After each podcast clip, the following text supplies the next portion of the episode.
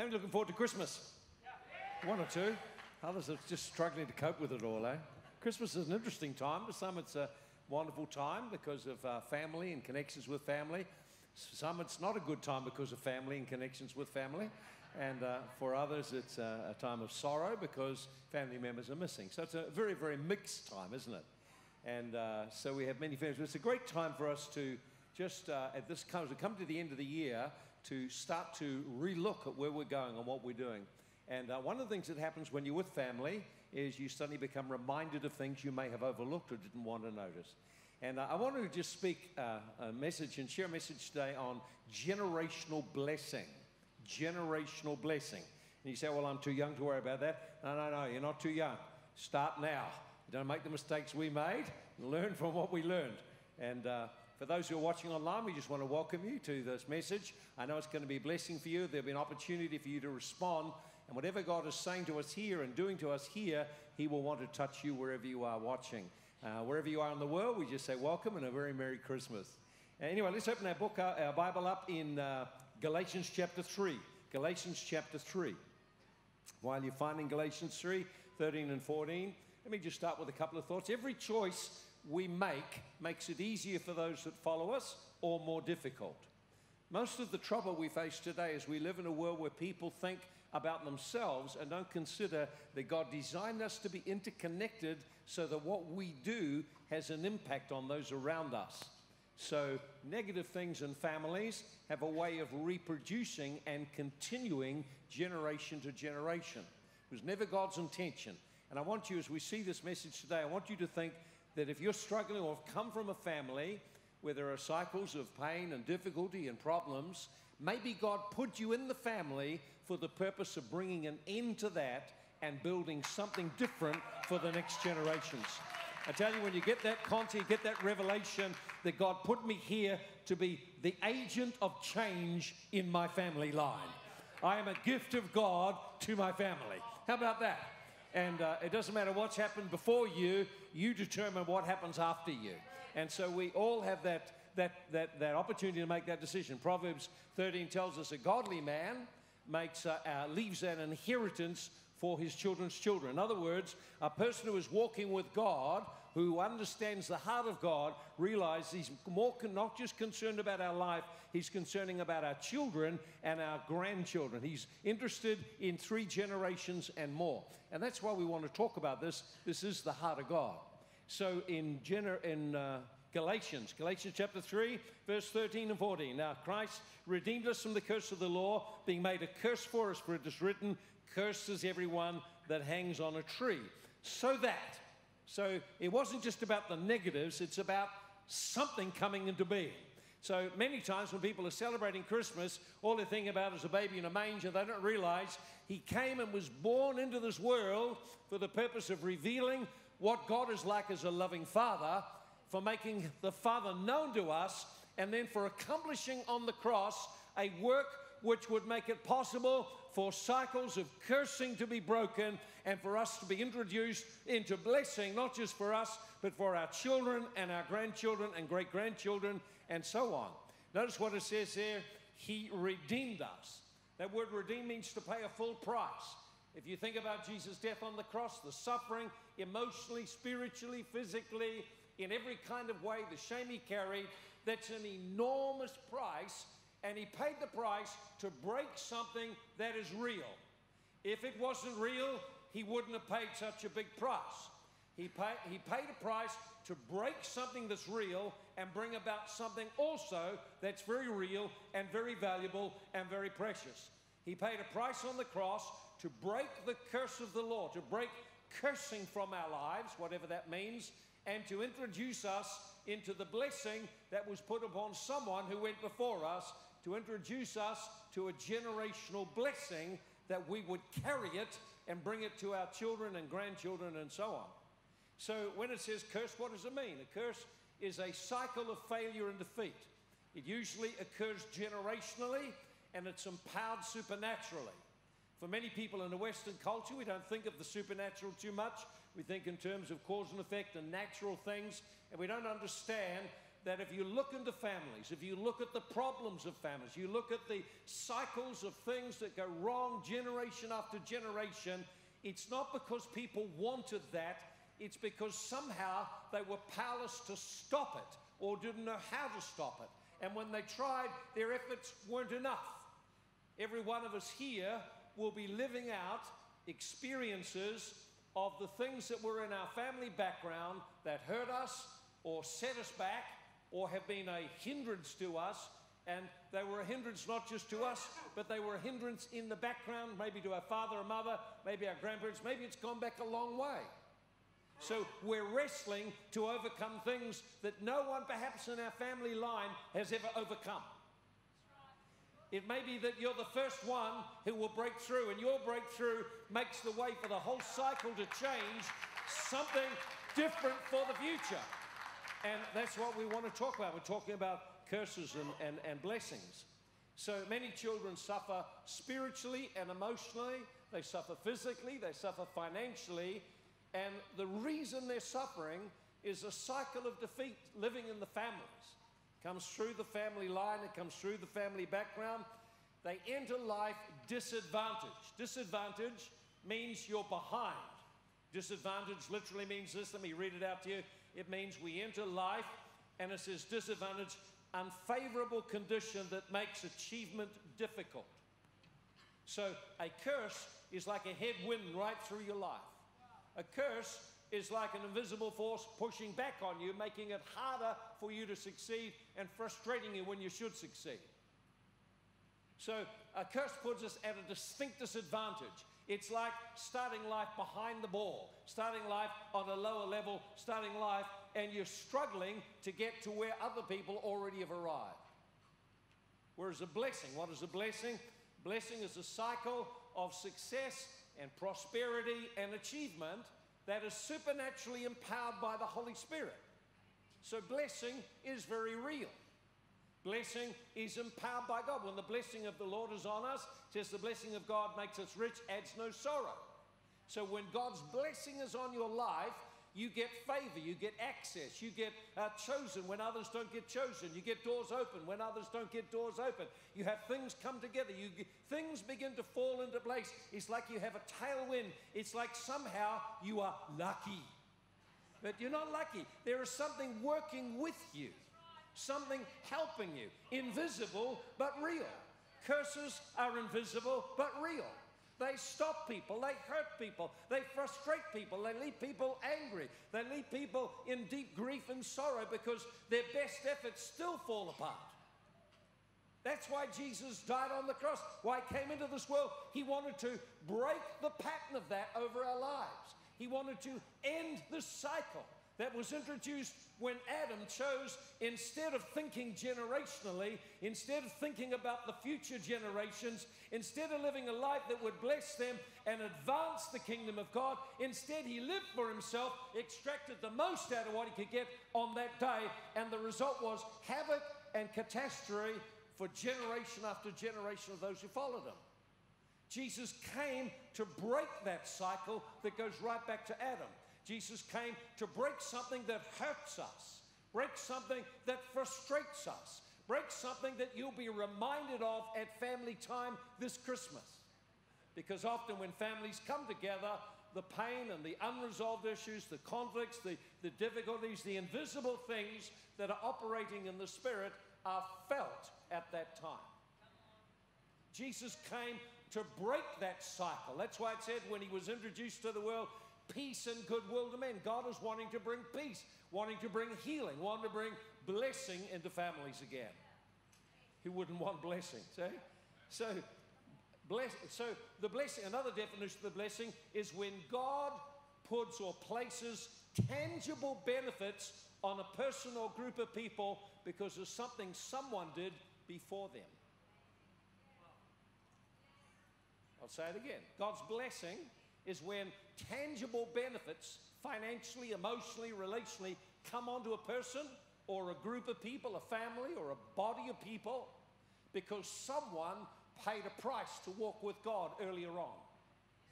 You may have struggles in your walk with God, but you don't know that you are the pioneer who's breaking forth to make a new future for those who are going to come behind you. And it's not just your family and the, the generations in your family, there's the people who you can disciple and influence and help as well because you got the breakthrough. When you have a family legacy of poverty and you're broken through financially, something has changed. And God's plan is that it would end at that point and something new starts cycles of blessing. Sadly, people keep what they've broken through to themselves and don't know how to pass it on. So I found over and over and over Christians get a breakthrough in their life, whether it's in their marriage, their relationship, their personal life, healing from some trauma, but instead of actually ensuring that the blessing flows to others, they hold it and then it ends in one generation. Their children receive the tangible benefits, but not the source that would keep the blessing flowing. Oh, you're getting so quiet now. So if you are blessed, you have an advantage. Here's one advantage is. See, you enter life with an advantage if there's blessing in your family. If God's blessing is on your family, you have an advantage in life. It's a superior position, a higher ground, something that uh, brings a great benefit to you. So I'll put it to you this way. You can see I come down here, stand down the bottom here. So if we are disadvantaged, it means we start behind everyone else. Behind educationally, behind relationally. We've got traumas to get over. There's abuse in the family, divorce in the family. There's all kinds of things in the family. We've got to get over those things before we can even get in the game. Come on. That's, the, that's what it means to be cursed. So it means you're starting your, your life and your playing field's down here, and the life of someone who's walking in a godly family is up there.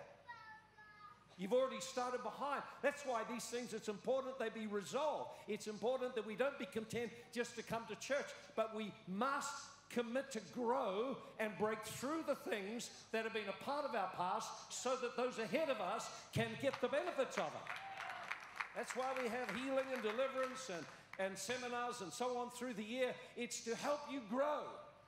Some of the worst attended ones if we run a marriage seminar. Yet that's the greatest need because of the hidden roots that go right back into family.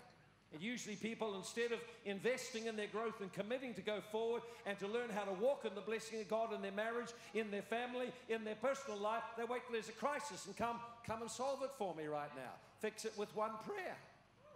That's not the life we're called to live. We're called to walk in a blessed life, to follow the ways of God and build intentionally. The Bible tells us that the word for a son, the word means to be a builder of the Father's household. So, in other words, when God brought Adam into the earth, he brought him in as a son to be a builder and expander of his family. When we get born again into the family of God, you're called not just to come along to church, that is a total, total distortion of God's plan. We're called to be sons and daughters. We're called to be builders. So, first of all, we believe and access the presence of God, access relationship with God. Then we become something. And we're going to look at, I'll show you this in the verses in a moment. God calls us to become something. So, your first step is to believe and start to access the things of God. Second is to become something. We're in, all in the process of becoming. And then, thirdly, we're called to be a builder. And you'll see it very clearly that God's blessing on you is so you will be a builder. If you're not a builder, you can't call yourself a son, maybe a baby or a child, but not a son. We're all called to be builders in the kingdom of God. And God has set up a pattern of reward in eternity for those who are builders. Can't get into that today, but let me just. So, so we want to be we want to bless. We want to grow in blessing. We want to be a blessing to others. Now, why don't you have a look with me in Isaiah 61?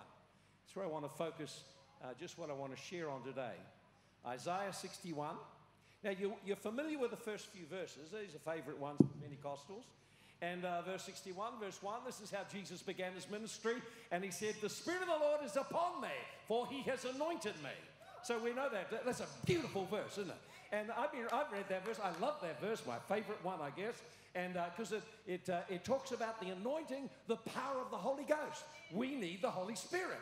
Jesus needed the Holy Spirit. We need the Holy Spirit. The word anointing means to be empowered by the Spirit or to have the Spirit of God working upon and with you and through you because God has an assignment to you fulfill. So, anointing is not just so you can shake and rattle and roll and fall over. Anointing is to accomplish a design, a purpose God designed for your life. You want more anointing? Become dear to God and embrace more responsibility, and He'll open up more for you. The anointing is given in proportion to your assignment. Most people want more of the anointing so they can impress people rather than actually bigger assignments so they can become a greater person. In the kingdom of God, serving is the way to greatness. So Jesus has said he was anointed with the Holy Spirit and with power. And what was the anointing for? Now, as we open up the passage, I discovered as I was meditating on it one time just recently, I realized there was a lot more in it than I'd ever seen before. And we tend to focus just on the first part, which I'm not going to focus on today. But let me just identify what it says. Is that Jesus came into this world and he was anointed and empowered by the Holy Spirit to reveal the heart of the Father, to show what God is like. So here's what he was called to do. This is what the Spirit of God empowered him to do.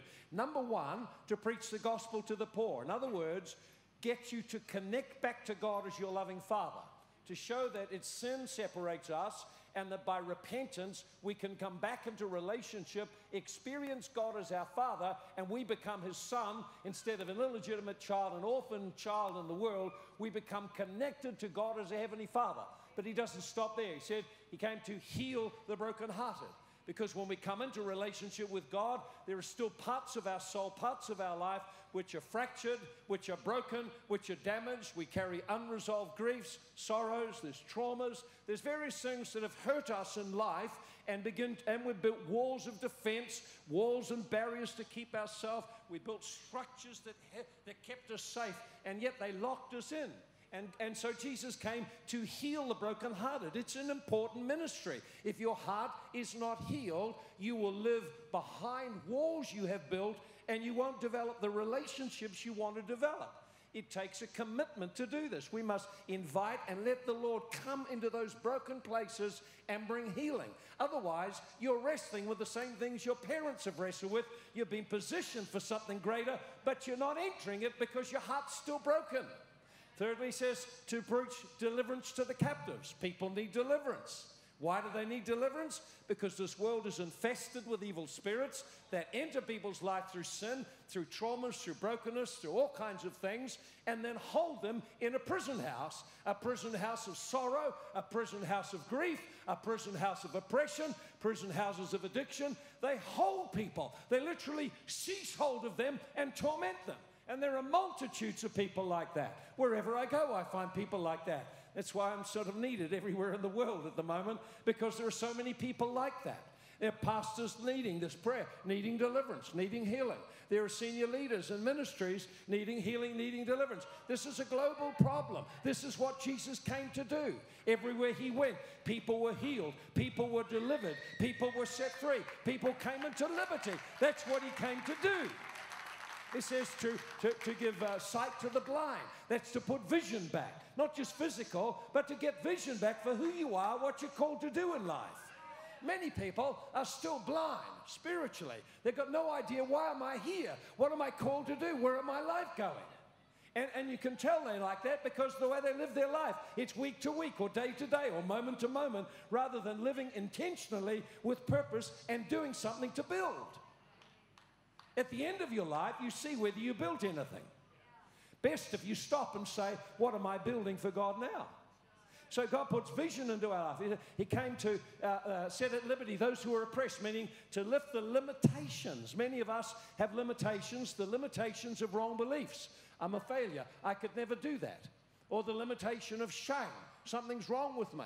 So there are certain things that come around our life that create restrictions and limitations. So you're born into this world and you are disadvantaged.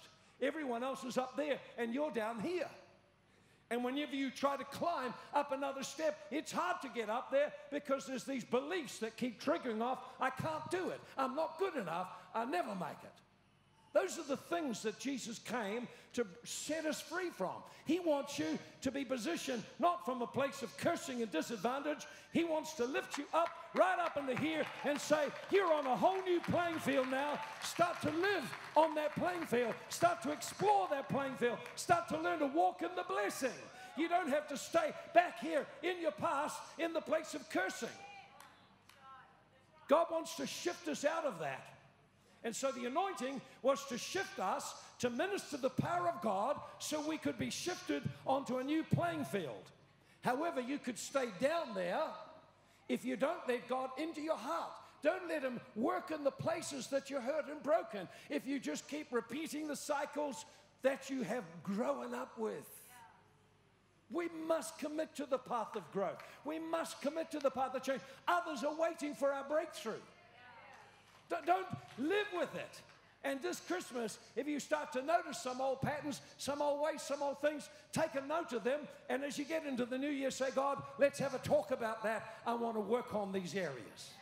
You say amen to that.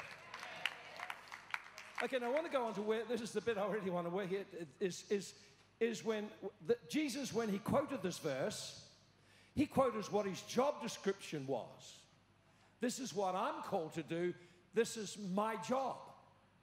If you're a believer, you're called to carry on the ministry of Jesus. But there's a purpose for him getting us connected to the Father, healing the broken heart, getting us delivered.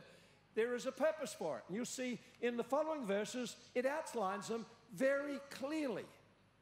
What God has in mind. Not that you just come to a seminar and that's it. Not that you come on an altar call and that's it. Much more than that. He wants you to become something and He wants you to do something. I want to show you what the Bible tells us here. God calls us to become something. See? He said, The Spirit of the Lord is upon me, and Samuel is anointed and so on. And he said, Here it is. To verse 3 to comfort those who mourn in Zion, give them beauty for ashes, the oil of joy for mourning, the garment of praise for the spirit of heaviness. Here it is. That they may be called trees of righteousness, the planting of the Lord. Now you notice He's talking about exchange. He's talking about an exchange. So God takes something away, we receive something, and we become something. God has in mind, and, and often in the Bible, it will use, it'll use uh, two different terms to describe the same thing. So he's saying, trees of righteousness, the planting of the Lord. The word trees there means oaks, massive, massive oak trees. And in the Bible, there's seven mentions of oak tree, and every one of them is a reference to the cross of Jesus Christ. That we will become oak trees. The oak tree was incredibly stable, very strong. Said, the planting of the Lord. In other words, it's something God did to establish us. You notice that some things are taken away and other things are put in place and we grow and become the planting of the Lord, something that God is nurturing, growing. Our life is in His hands. He is tending to us. He's the husbandman. We're drawing from His life, and our life is now becoming incredibly stable, incredibly strong, and about to be a blessing to others. See, God is wanting you to become established and stable and strong. And in that journey, there's a process. Notice what He says He will give. If He will give you something, then that means we must receive it. It's not something you earn or work to get, it's something you receive. So, what's number one? What's the first thing He did? Of the three things He said He'd give us, He give us the. Come on, read it. Crown of beauty. Give us a crown of beauty. Let's have a look at it, and I'll get the reading from the original, then I'll explain exactly what it means. It talks about here, and it tells us He give us beauty for ashes. Beauty for ashes. Now that's an exchange. I got ashes. Now I'm going to get beauty. So what does that mean? How does it happen? See? When he says beauty for ashes, first of all, ashes in the Bible are a sign of grief or mourning. They're a sign of sorrow. They're a sign of suffering. They're a sign of someone in a deep state of distress. When Tamar had been raped, she threw ashes on her head. She went in distress and mourning. She had gone through a trauma. So, ashes on the head speak of traumatic experiences, painful experiences, setbacks in life. And, and, and it says there beauty. The word beauty means literally it's, a, it's to gleam or glow. It's a headdress that was worn on a celebration day, or in other words, a party hat. You know, you get a party hat, whoop, whoop, and blow out the, the whistles and things like that. But everyone knows it's a party hat. It's something that you dressed up in. It's something because why? There's a celebration. And so notice what the exchange is here. He will take something painful and hurtful and make something really beautiful and joyful out of it. So these three statements all, they're kind of different ways of saying similar thing. He'll take the burned up hopes and dreams and regrets, and as we bring it to the cross, there will come out of it a great beauty in our life. There will come out of it fresh hope. There'll come out of it, instead of mourning and grief and oppression, there will come out beauty. There will come out a celebration. Our life will be different.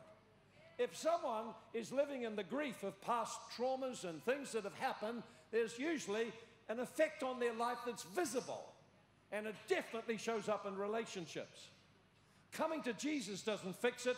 Bringing and opening your heart and exposing those areas to his healing, you can exchange your griefs and sorrows and receive the healing benefits of what he did on the cross.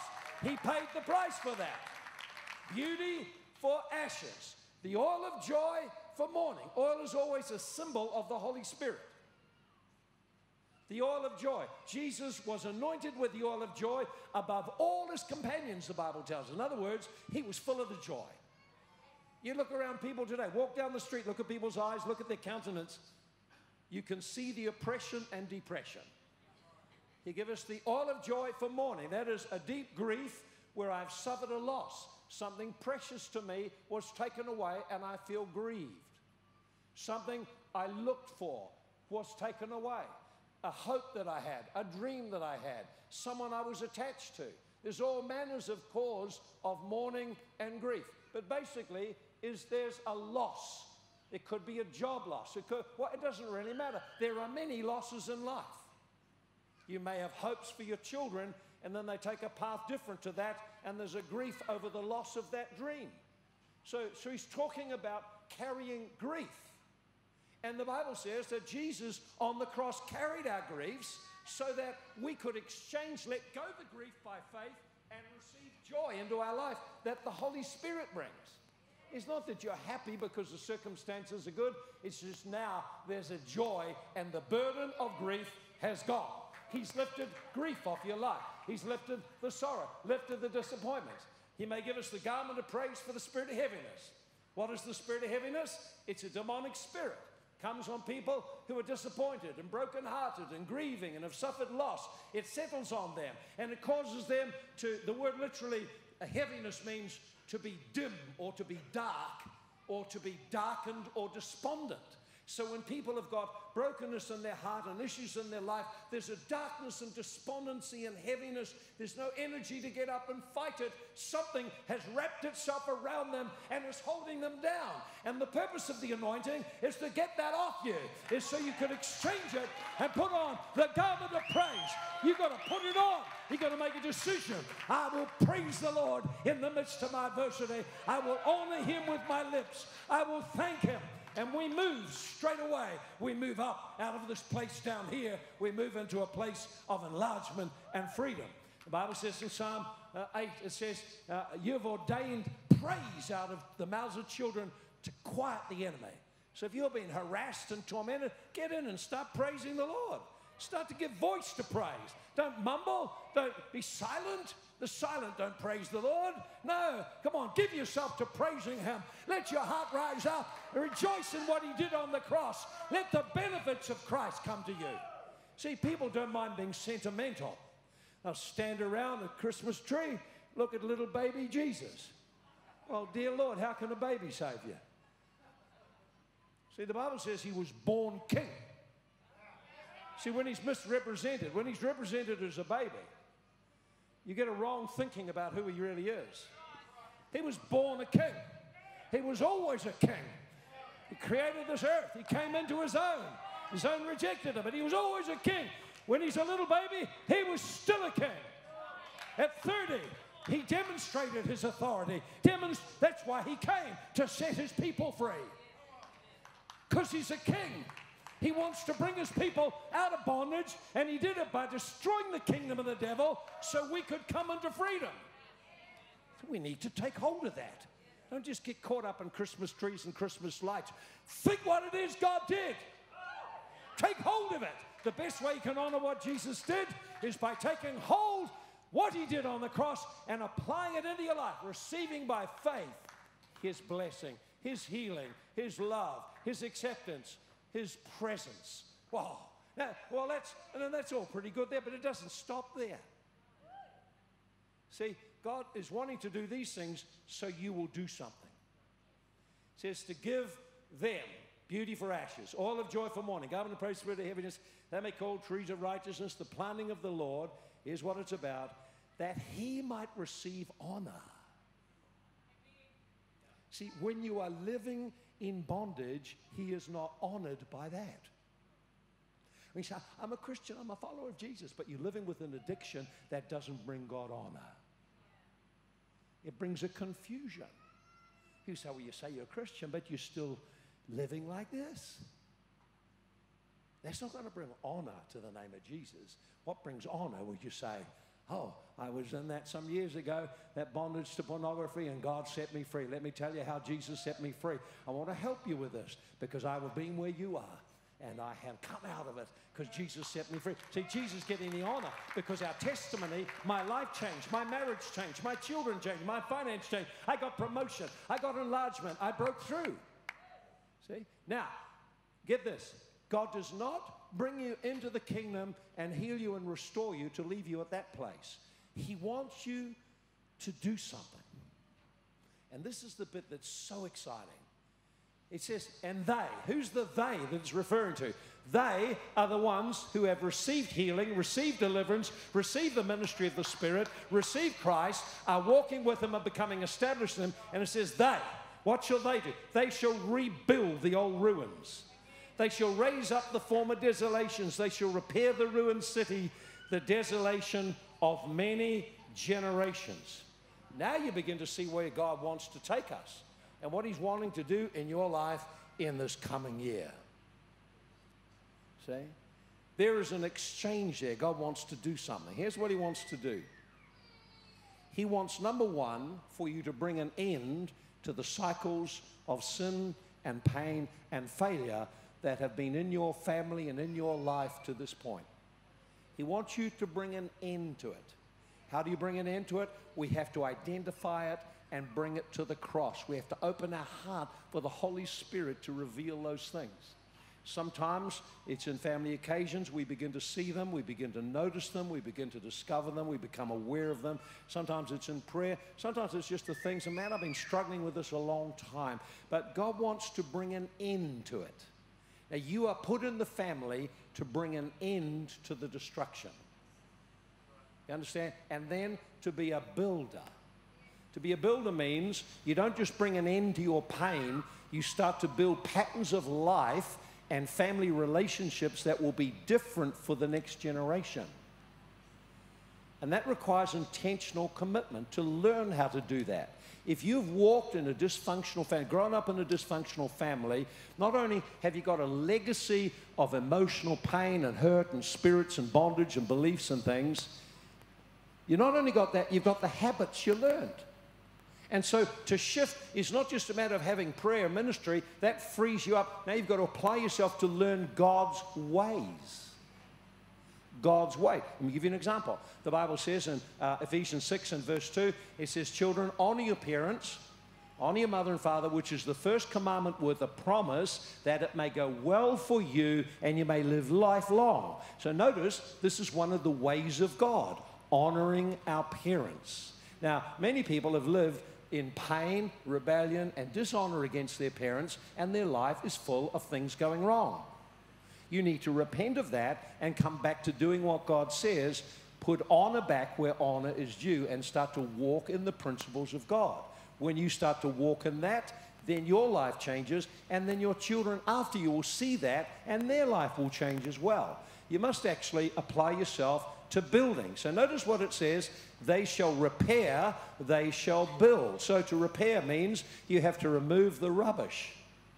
What is it in your life that you need to remove? What is it needs to be healed? What kind of thing uh, has been in your family background that's been a, a source of pain and sorrow and struggling and difficulty, and it's still in your life that you need to address and bring it to an end? That's the kind of question to ask. You say, Well, I did that. I went to a seminar about uh, three or four years ago, I did all that. No, no, no, no. This is a life journey. I'm still working on things. It doesn't stop. As I become aware, I come to the Lord and say, God, I see in my heart there are walls in this area. How did they get there? When did they start? What can I do to demolish the rubbish, the desolation of generations? Desolation means place which is dry and famished. It means also to be numbed or stunned. So it can refer to traumas, the traumas of many generations. My dad went through traumas.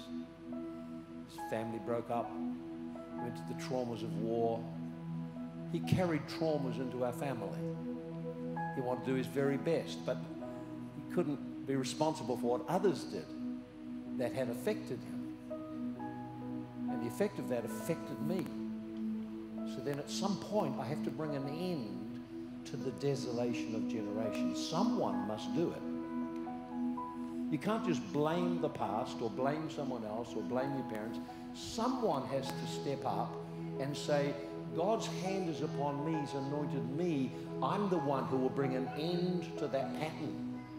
I'm the one who will act as the representative of the family and bring the sin pattern to the cross and repent of what's gone on before me and also how I've entered in and been a part of it and carried it on. I will repent of all of these things, bring it to the cross. I'll acknowledge how much grief and pain I've carried because of this, and I'll bring that grief to the cross. I will let the Lord have access. I had an area of my life I was never seemed to break free of and come right in. It seemed to be always just stuck. And then I said, Holy Spirit, show me what's caused that. And he just showed it. Right back to being uh, birthed prematurely, having a season of three or four months separation at a time when I should be bonding, and then a second season of separation when I should be bonding. And then he showed me the deep grief and abandonment that was in my soul, not because anything I did, but just because what was happening in life. And then he showed me how it was the root cause behind the struggles in another. I was able to bring it to the cross and the pressure all left. See, someone has to have the courage to take things, open your heart about things, and bring them to the Lord. And humble ourselves, not to blame anyone, is just to say, God, this is a problem, and I want to, I want to be the one who is the repairer of the breach. A breach is where a wall has been broken down and the enemy can walk in and out. It's a place in your life that the devil has access to manipulate you. Someone has to own it. Someone has to own that breach and say, I'll repair it. I will come to the cross. I will explore with the Holy Spirit how much damage has been there, how the damage got there, and bring it to the cross so that the breach in the Spirit is repaired, that demons have got no right of access now. Now it's closed. But then it, says to rebuild or repair the damage caused by generations. Some of these things are in our family generations, some of them go right back to Adam. But whatever it is, you, you need to rebuild. So we have to commit ourselves to build different patterns. So let me give you two or three keys on it. I won't develop them, I'll just put them out to you to think about. If we're concerned about future generations, which God is, then the way to do it is to enter into prayer, prayer and fasting. Isaiah 58 12 tells us that the fast, if we will fast the right way, God will cause us to be the repairer of the breach. You will actually stand in prayer and deal with things at the cross. And it may be you've got to come to family members and say, I'm sorry, and put it right. So you have power to influence the next generation. The second thing is we need to build and model a different lifestyle. You can actually build something different. Build in the finances, build in the relationship and the marriage, build in family time, build in family altar, build in family prayer. You've got to build in things into your family that, that are going to build family togetherness and unity and start to put the values. They need to learn about the source of the blessing. If your children don't learn the source of the blessing, they will eat up what you got for them and it'll all be gone. If they marry someone who isn't godly, then that ungodly person will pull them away. And again, what you wrestled to gain is taken away. That's why it's so important. Parents, just don't take up this mindset I see it here so frequently. Oh, well, I've raised them, well, I've done my bit, now I can just rest. No, you can't. Because have you seen your children's children marry? Who they married? Have you been praying for them? Have you been investing in prayer to bring about a godly influence over those next generations? If curses can last three generations, then blessings have to be established and fought for over three generations. You can't just assume they come. You have to wrestle for them. So if you're a grandparent, don't give up, don't quit. What you should be doing now is in prayer and intercession and holding the promise and word of God and believing specifically for things for your children's spouse, for the grandchildren, for their spouses, for the next generation, so the blessing continues to flow. Place God first, place His priorities first. He has a high priority on His family, the church. It's not a very good family sometimes. When it's good, it's really, really good. When it's bad, it's horrid. It's sort of a bit like that. But it's still God's family, and He's still committed to it. So we're committed too. Why? Because it's my Father's family. That's why we reach out to love people and care for people, forgive people and bless people, honor our commitments. Why? Because I want to build an example for my children. I want them to love the house of God not be exposed to criticism at home that undermines and they think, yeah, I'm out of here. You, you understand, you, if you do that, you're, you're actually losing the next generation. We can't assume because we put them in kids' church, they're going to stay on God. No, if you're a grandparent, you've got to be an intercessor now. And not only an intercessor, but engage the children. Find out where they are. Find each grandchild where they are, what's going on in their life. Start to talk with them, relate with them. Start to invest intentionally in them growing. Why? Because as a grandparent, you have unusual influence in their lives if you build relationship. Older people, don't you quit. You say, well, I haven't got any grandchildren. No, find some people that you can care for. Take an interest in them, become an intercessor for them, pray for them then invest intentionally. If you're a parent, don't just think about coping with the stresses now. Think about building a legacy in your family that can be carried on. In the marriage, in the family life, in the way you relate to one another, the way you deal with conflicts in the family, in the family finances, how you manage your finances. We have, Joy and I have been able to reverse and change so much. It is just, if you look at my family of origin and look at us now, they're so far. Like I've come from here and I've gone right up here and up another level as well. And, and it's, it's the Lord's doing, and it's also the influence of various people that guided us and showed us what to do because we asked. We must commit to bringing generational blessings. We must do that. That's the heart of God. So I don't know where you are in it. Maybe today you just need to make a decision to receive Christ. That's the first step into blessing. Maybe you've got a place of pain and grief and sorrow in your heart, and you need to make the decision I'm going to process it instead of letting it be there. Maybe you've got a family background of brokenness, and there's certain repeated problems. You say, I need to step up and start to pray, intercede, and stand to bring that to an end. Perhaps there's things you sing in your children, you realize, man, I'm singing my children what's in me. I need to deal with it in me and then talk to my child and ask forgiveness and pray for them that they will start to walk into blessing. It's not easy, these things, because there's a warfare around the blessings. But what a wonderful thing if your children step into this world and your grandchildren step into this world and they are ahead of everyone, they are advantaged. People get envious and say, oh, well, you're advantaged. I wasn't advantaged, but I became advantaged. Through not blaming anyone, but through giving my life to serve the Lord. And my kids are advantaged because we paid that price. But Dave and Kate, as pastors of this church, they are greatly advantaged. When we came, it wasn't a big building, it was nothing. But a generation worked to leave an investment, which now we want the next generation to succeed. We want them to go far further than we went. That's what God is looking for. He wants you to go further. He wants you, no matter where you were, He wants the children that come after you, they're going to go further.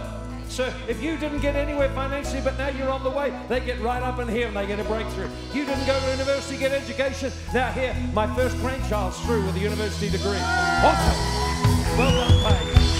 Come on, let's stand, shall we? Let's give the Lord the honor today. And perhaps you may need to respond today in some way to what God has been saying. Perhaps uh, as you're watching on the internet, you need to make a decision to receive Christ. We welcome you to make that decision right now. Perhaps there's an area of your life you need to open up and say, God, I need healing. I need to acknowledge this area, the cycle of failure. I need to make a commitment to open my life to walk into the blessing of God in this area. Perhaps it's grandparents who say, man, I've just neglected to be an intercessor. I never even thought about, never even thought about the fact that what I got could be lost in a generation. It never occurred to me. Well, it occurred to the devil. So if it, hasn't occurred to you today, it's occurred to you. Start to get into prayer. Maybe you need to say, God, today I need to come and build an altar of prayer. I need to start my day. I need to start the coming year as an intercessor for my children, my grandchildren, my great-grandchildren, for the partners that they will meet to marry, for the families that will come after me. I want to stand and be the one that calls the blessing of God into being over their life.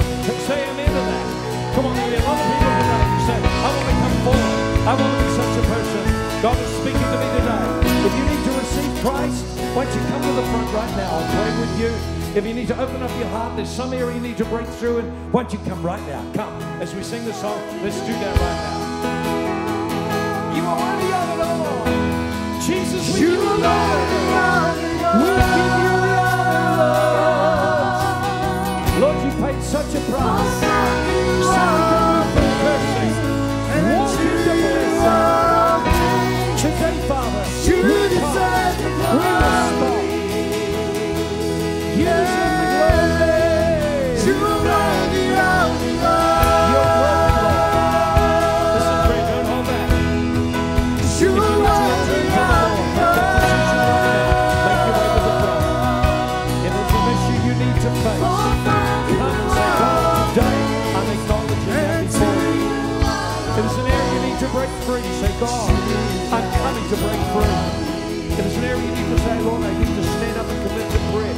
God, You are worthy of all.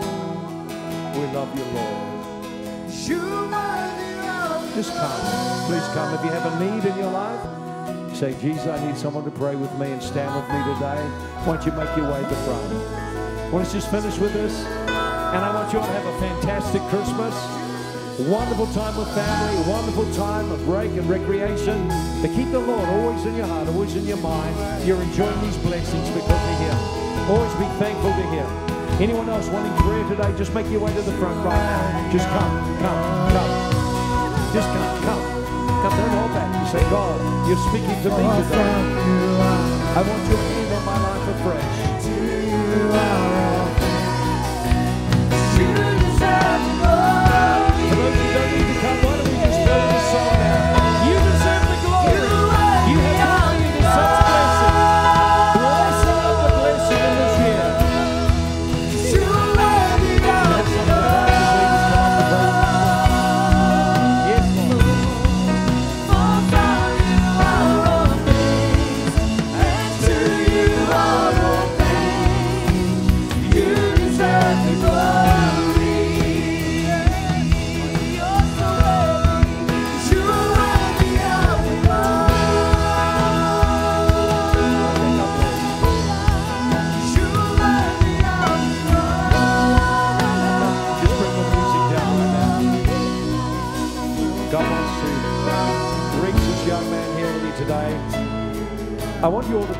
The sinner's prayer. Ministry team, don't start ministering just yet. The most important thing is Father receiving a son home. I want us all to pray the sinner's prayer. I want you just to follow me in this prayer. We're all going to pray it together. Father in heaven, I come to you in Jesus' name. Thank you for loving me.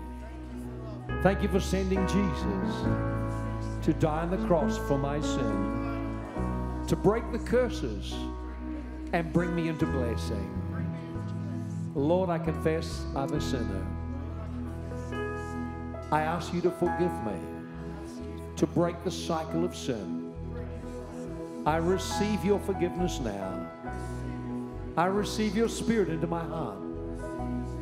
Jesus, I receive you as my Savior. And I give you my life today. I declare I'm a child of God. God is my Father. I am home. Amen. Amen. Let's continue to worship. And those who need ministry, just let the ministry team know what you want in prayer for.